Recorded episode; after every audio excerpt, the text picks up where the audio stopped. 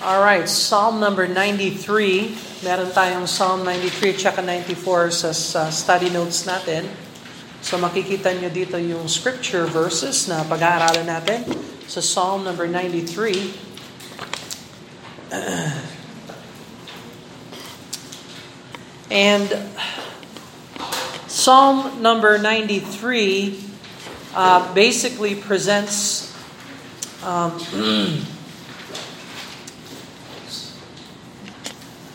basically presents the, uh, the beginning of a group of psalms that pertain to the kingship of Jehovah God.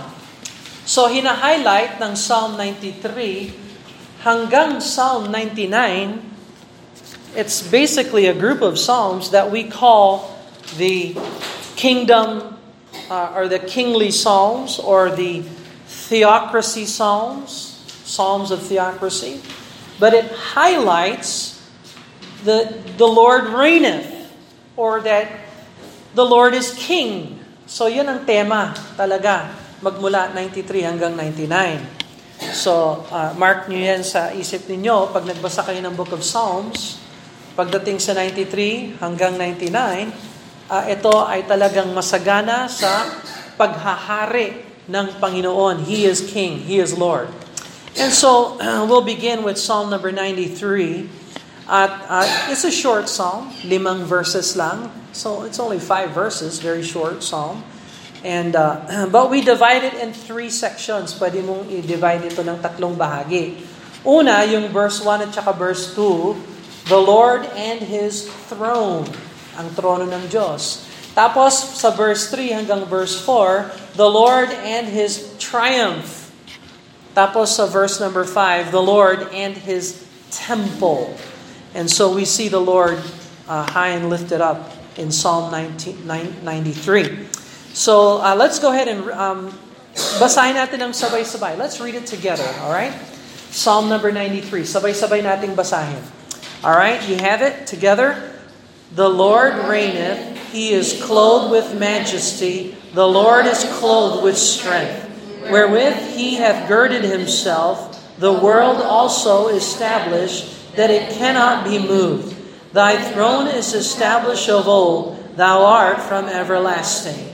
The floods have lifted up, O Lord, the floods have lifted up their voice, the floods lift up their waves. The Lord on high is mightier than the noise of many waters, yea, than the mighty waves of the sea. Thy testimonies are very sure. Holiness becometh thine house, O Lord, forever. Let's pray and ask God to bless them. Father in heaven, we thank you, Lord, as we look into these two precious theocratic psalms, as we celebrate and think of the kingship and the rulership and the majesty of Jehovah God. We pray your hand of blessing upon this lesson. Speak to our hearts, Lord. May we rejoice in the fact that God is still on the throne and that He rules and reigns, and we get to be under Him and serve Him. And help us, Lord, to be blessed in that area. We pray these things in Jesus' name. Amen and amen. so, uh, walang pwedeng mangyari sa Israel at sa mga Kristiyano na hindi muna dumaan sa kamay ng Diyos. And so we see that the Lord reigneth He is clothed with majesty. We, we're, we're visiting a higher throne today, uh, tonight. So, ngayon, uh, may nakaupo sa trono ng Manila, Malacanang, and we call him our president. Pero, merong authority na mas higit pa kesa sa Malacanang. And that is the throne of Jehovah God. Uh, naalala ninyo si Isaiah nung namatay si King Uzziah? Remember when King Uzziah died, Isaiah was so discouraged, was so disheartened. And the Lord showed him a vision of Jehovah God uh, being celebrated by the seraphs and being called holy, holy, holy, and uh, high and lifted up on the throne of heaven is Jehovah God. Isaiah saw a vision of the king who never left his throne. So even though Uzziah's throne was unoccupied, Jehovah's throne is always occupied. So the Lord reigns. He is clothed with majesty. The Lord is clothed with strength, wherein he hath girded himself. The world also established that it cannot be moved. You know why the world cannot be moved? Because the God who established this world and created everything is uh, immovable. So dahil ang Diyos ay hindi nagbabago, ganun din yung mundo natin. Our world is also immovable. It doesn't move. Thy throne is established of old, thou art from everlasting. So saan nang galing ang Diyos? Sabi ng verse 2, Thy throne is established of old, itinaguyod pa nung, pa, nung pangkapanahunan, na lumang kapanahunan, Thou art from everlasting. Ikaw ay mula pa sa, sa wal, kawalang hanggan. Meron ba sa atin na nagmula sa kawalang hanggan? No. All the kings na nakilala natin sa buhay natin, lahat ng kings na pag-aralan natin sa history, lahat sila ay may pinagmulan at may katapusan. Lahat tayo may pinagmulan, may katapusan. Ang Diyos lang ang walang pinagmulan. There, there's only one person, actually three persons, who have never started, have never, they don't have a beginning. And that is the Father, the Son, and the Holy Spirit. So, God has no beginning and He has no ending. Uh, so, mag-rejoice tayo na kahit na magulo ang mundo natin, ang Diyos pa rin ay nasa trono. And so, this brings encouragements to us sa kaguluhan ng buhay. Now, verse 3 and 4 express yung kaguluhan na para tayong alon. Uh, at yung alon, sometimes high tide, sometimes low tide. Uh, pero sa gitna ng kaguluhan, nandun ang Panginoon. Look at verse number 3. The floods have lifted up, O Lord. The floods have lifted up their voice. The floods lift up their waves. But the Lord on high is mightier than the noise of many waters, yea, than the mighty waves of the sea. So lagi niyong tatandaan, pag dumadaan tayo sa matinding pagsubok, mas higit pa ang Panginoon. And so God is good always. At kinahamon tayo ng psalm na magtiwala sa Panginoon. At yan ang challenge ng buhay kristyano Magtitiwala ka ba sa Panginoon sa kalagitnaan ng iyong mga pagsubok? Magpapatuloy ka ba for the Lord sa kalagitnaan ng iyong pagsubok? And by the way, hindi ba natin nakikilala ang kabutihan ng Diyos? Mas maganda at mas lalo pa, mas malinaw ang Diyos sa mga oras ng pagsubok kaysa sa oras ng pagsasaya. Yes. We find that we learn more about God in seasons of trials and testings than in any other time.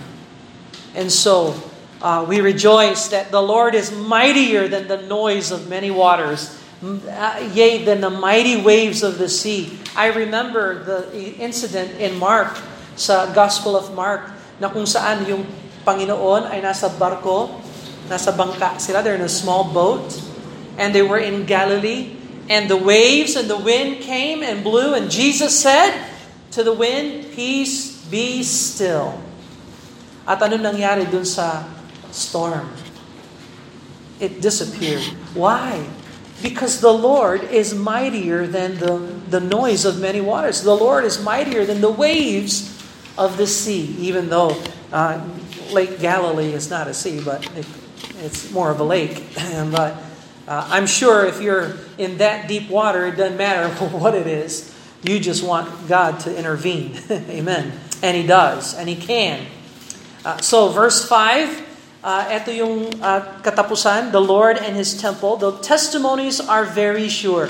Yung testimonies dito, hindi yan ang um, testimonies na tayo nag-share tayo ng testimonies. No. Ang testimonies na pinag-uusapan dito ay yung sal- mga salita ng Diyos. Ang mga salita ng Diyos ay very sure. Siguradong sigurado. The words of God are very sure. And so, in times na, na, na, na dadaan ka sa pagsubok, dapat increase mo yung time mo sa salita ng Diyos. when you go through dark clouds and dark waters and hard times, that's the more reason why you should increase your time in the Word of God. So, doblihan ninyo yung time ninyo sa salita ng Diyos when you go through trials. Yung pagpe-pray ninyo, wag niyong stop yung prayer. Dagdagan yung prayer.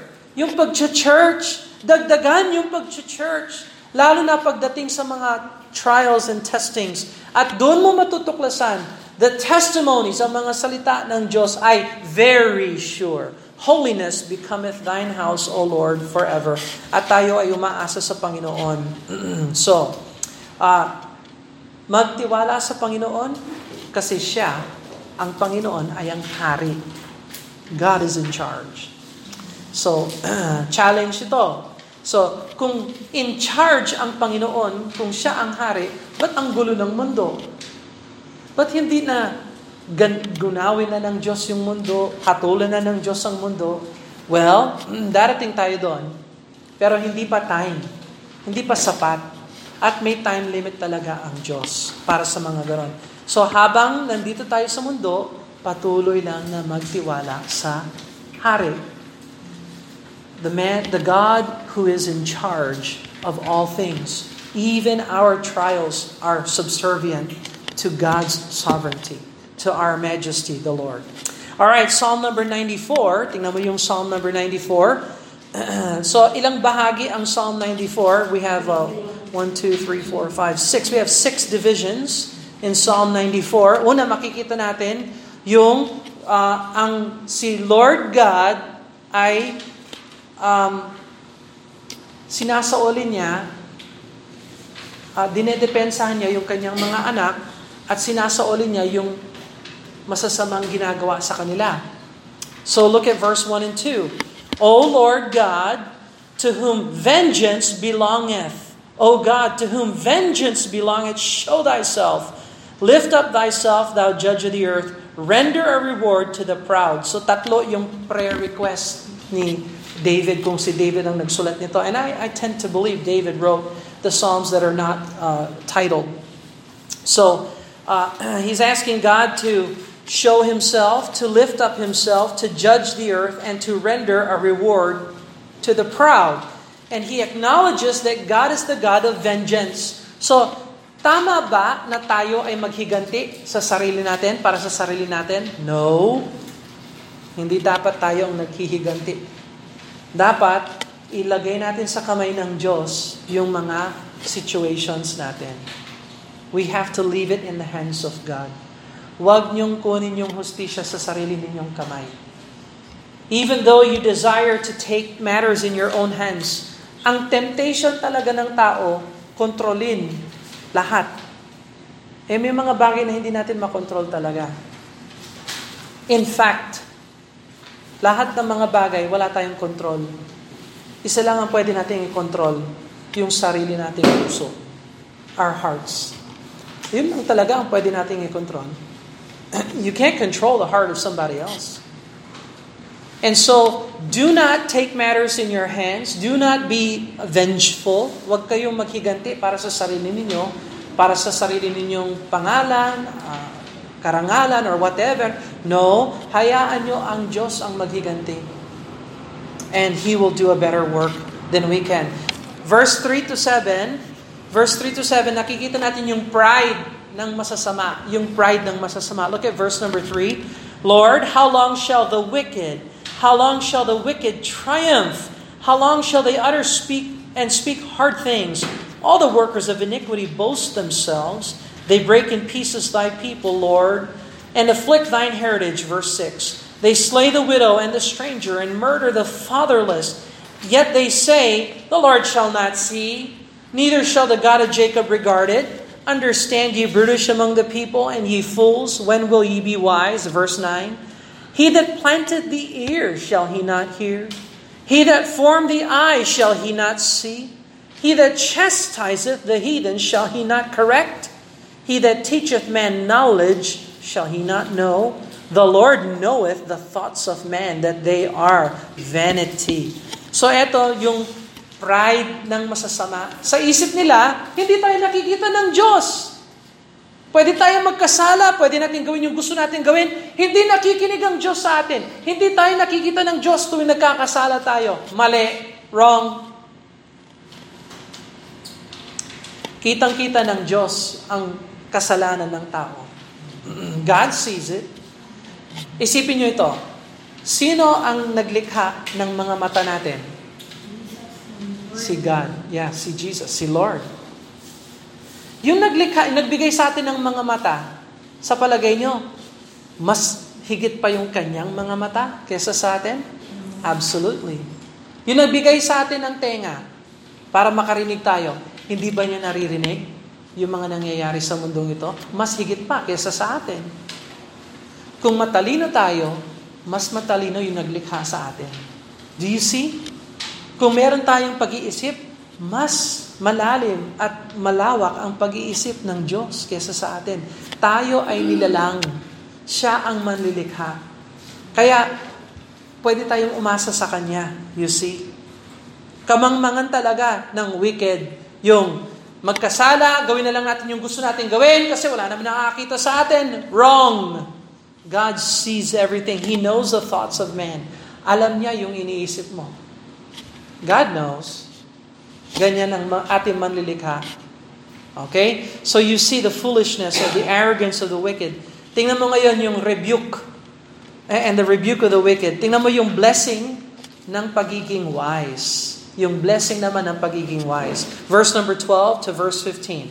Verse 12. Blessed is the man whom thou chasteneth, O Lord, and teachest him out of thy law. So ang pagpapala ng Panginoon ay nasa tao na kanyang sinusupil. Sinusupil. Sinusupil ba o sinusupil? Sinusupil. Uh, or, kinokorek ng Panginoon. By the way, bakit tayo kinokorek ng Diyos? Why is it that God chastens us? God chastens us so that we can be corrected and brought to the right path. So kung hindi ka kinokorek, nagpapatuloy ka sa mali. You see? At ang nais ng Diyos, gamitin niya ang kanyang salita para i-correct yung landas natin. Hindi easy na makorek tayo ng Diyos, pero kinakailangan. No? I am, we are raising children. Hmm. If you do not correct your children, they will grow up wild. Hmm. Pag ang bata, hindi mo kinokorek, hindi alam ng bata kung anong dapat niyang gawin. Dapat turuan, guide, correct, nourish, nurture, instruct, discipline, at ilagay sa tama, ilagay sa wasto. Ganun ang Diyos. At ang word na ginagamit dito ay chastise, chastenest chasteness. So, alam, narinig ba ninyo yung chastening? Okay? Chastening is correction for the purpose of putting you in the holiness way, in the right way, in the way of purity. Chasten, purity. It's an old English word, hardly used today, but it, it means correction for the purpose of purity. Hindi ka lang pinapalo, tinuturuan ka ng Diyos kung ano yung tama na dapat mong gawin. It's not just spanking. It's discipline to teach you the right way. And so this is a very important word, chasten. Oh Lord, blessed is the man whom thou chasten. Alam mo, kung, kung pabaya ang Diyos, lagot tayo. Lahat tayo ay lagot. Pero dahil mahal tayo ng Diyos, hindi tayo pinapayagan ng Diyos na gumawa ng mali, na hindi niya tayo kinokorek para mailagay tayo sa tamang landas. Kung meron kang magulang na nagko-correct sa'yo, magpasalamat ka. Kasi hindi easy na mag-correct ng mga swail. oh, so, Pag ikaw nakakaranas ka ng correction, pakinggan niyo to, galing sa Diyos ang correction. Kasi si Satanas, gusto niya pabaya ka na lang at gawin mo yung gusto mong gawin. Pero ang Diyos, hindi siya pabaya. Hawak niya ang pamalo, pero tandaan mo, yung humahawak ng pamalo ay yung kamay niya na humahawak sa pamalo ay may pako para sa iyo. May pako sa krus para sa iyo. Blessed is the man whom thou chastenest, O Lord, and teaches him out of thy law. Alam mo, ikaw na nag-aaral ng salita ng Diyos, tinuturuan ka galing sa batas ng Diyos ng kung sino ang Diyos, kung anong dapat gawin, mapalad ka. Mapalad tayo na binigyan tayo ng salita ng Diyos, hindi niya tayo pinabayaan. Biro mo, imagine mo, ang mundo natin kung gaano kadilim kung wala ang liwanag ng salita ng Diyos. I will remind you, ang lipunan natin na binigay sa atin ngayon, ang lipunan natin ay hinugis ng salita ng Diyos. Nung pumasok ang Bible sa lipunan, nagbago ang lipunan. Maraming mga relihiyon, maraming mga politika na binawal ang salita ng Diyos. Bakit? Kasi pag tinuruan ka ng salita ng Diyos, at tuklasan mo ang liwanag ng salita ng Diyos, hindi ka na maloloko ng tao. Hindi ka pwedeng paikutan ng demonyo. Alam mo, ang, ang isip ng Diyos, ang mind ng Panginoon, ang mga salita ng Panginoon, meron kang gabay, meron kang liwanag sa isang madilim na uh, sa isang madilim na mundo. Hoho, Absolutely. and so, napaka-blessed talaga. Verse 12 is, is definitely the heart of the Psalm 94. Blessed is the man whom thou chasteneth, O Lord, and teacheth them out of thy way. Kaya huwag ka nang magsabing, why? Why? Bakit, Lord? Bakit ganito nangyari sa Don't ask why. Just receive the chastening of the Lord and learn from His law. What is God trying to teach you?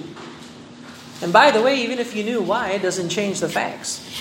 What happens still happens. Knowing why doesn't really change anything. And you'll know why later down the road uh, in heaven. That thou mayest give him rest from the days of adversity until the pit be digged for the wicked. O di may wakas din yung wicked. at bibigyan ka ng pahinga ng Diyos sa mga araw ng pagsubok. Mm. Very good psalm. For the Lord will not cast off His people. Tandaan ninyo, this is the uh, blessings of the wise. The Lord will not cast off His people. Hindi ka pababayaan ng Diyos. Hindi ka itatakwil ng Diyos. Neither will He forsake His inheritance. Mamanahin ka ng Diyos, hindi ka niya pababayaan. Do you know Inaalagaan ng tao yung kanilang mamanahin. Ang minamana lang sa tao yung treasure. Meron ka bang inaasahan na mana na walang halaga? No, lahat ng mamanahin may halaga. Eh sino yung mamanahin ng Diyos? Yung kanyang mga anak, tayo. Mamanahin tayo ng Diyos. So sa palagay mo, hindi tayo alagaan ng Diyos. God will, God will protect and guide and lead He is to inherit us. He will not forsake us. But judgment shall return unto righteousness, and all the upright in heart shall follow it. So sumunod tayo sa mga judgment sa hatol ng Panginoon and follow Him. Verse 16 to verse number 20, ito yung panaghoy ng mga gumagawa ng masasama. Lagot kayo. Ha? Yung mga gumagawa ng mali. Verse number 16 hanggang verse number 20, uh, 21. Who will rise up for me against the evildoers? Or who will stand up for me against the workers of iniquity? Unless the Lord had been my help, my soul had almost dwelt in silence. And when I said, My foot slippeth, thy mercy, O Lord, held me up. Natatandaan ba ninyo si David nung hinahabol siya ni Saul? Kung alam niyo yung Bible geography, nandun sila sa Engedi, Now, natatandaan ba ninyo yung lesson natin? Coastal Plain, Hill Country, uh, Transjordan Valley. Yung valley, pababa, mabato. At takbo ng takbo si David. David was just going from cave to cave, hiding. And you know the rocks are slippery and hard. He could have slipped and fell and broken his ankle and he'd have been dead meat. He'd have been killed by Saul. But tingnan mo yung testimony niya sa verse 18. When I said, My foot slippeth, thy mercy, O Lord, held me up. So, nung time na natumba ako, Lord, ang yung kabutihan sa akin ang siyang um, um, sumaklolo sa akin. Or alalay sa akin. Is a great psalm. Verse 9, In the multitude of my thoughts, within me thy comforts delight my soul. So sa pag-iisip niya, alam mo, pag dumating yung mga pagsubok, yung utak natin tumatakbo. At kung ano-ano ang mga imagination na pumapasok sa isip natin, hindi tayo makatulog. Naranasan na ba ninyo yan? yes. Pero sa gitna ng kanyang pag-iisip, binigyan siya ng comfort ng Panginoon at yun ang naging delight ng kanyang kaluluwa. Tulog. Nakapagtulog kaya si, so, si David sa paghahabol ni Saul? Yes. Because yung tulog galing sa Diyos. Yung galing sa Diyos. Verse number 20, Shall the throne of iniquity have fellowship with thee, which frameth mischief by a law? They gather themselves together against the soul of the righteous and condemn the innocent blood. This is the lament of the wicked. They, they have an end. Their end is destruction. Hmm. Verse 22 to 23, yung last section, babalik tayo sa tema na ang Diyos ay naghihiganti. So yung verse 22 hanggang 23, pare siya sa verse 1 at saka verse 2. They are almost an inclusio. but look at verse number 22. But the Lord is my defense. My God is the rock of my refuge. And he shall bring upon them their own iniquity and shall cut them off in their own wickedness. Yea, the Lord our God shall cut them off. God is the God of justice. And meron tayong meron tayong pagwawagi dahil sa Diyos na siya ang ating depensa, siya ang rock of my refuge. Yung rock of my refuge, na, alam ba ninyo yung mga caves? Naalala ba ninyo si Bin Laden? na mastermind ng uh, ah, ISIS. Alam niyo kung saan siya nakatago? Mga ilang taon na siyang nakatago? Nasa kuweba. Nasa loob ng Fortress Rock. Na kahit, biro mo ha, hinahabol siya ng mga US Air Force na ang mga bomba ng planes nila, the bombs of the planes are striking down into, into the caves of uh, Afghanistan or wherever he was. And it could not penetrate even into his secret lair. Why? Because he is in the rock. And that is what the that's where the believer dwells. Tayo na mananampalataya. Ayan, my God is the rock of my refuge. So the devil wants to get to you, the devil wants to destroy you. But if you are in Christ, you are in the Lord, nako, nasa loob ka ng rock. He shall bring upon them their iniquity. Uh, God will judge them. So the righteous will triumph because of the Lord. And so, yung Psalm 93 at saka 94 ay paalala sa atin na ang Diyos ang naghahari at tayo ay magtiwala sa Kanya and we, it bears more time to study but we don't have time now. Uh, let's pray and ask the Lord to bless them. Father in heaven, Lord, we thank you, God, for Psalms 93 and 94, where we are reminded that you are on the throne of heaven. You have not left, the throne is not uh, unoccupied, but you are in charge. Help us, Lord, to trust in you. Help us to remember that you are there even in dark times and seasons where we cannot see you. Help us, Lord, to understand and realize you are there. And we need to believe in you and put our faith and trust in you. And your help and your mercy carries us through the darkest times.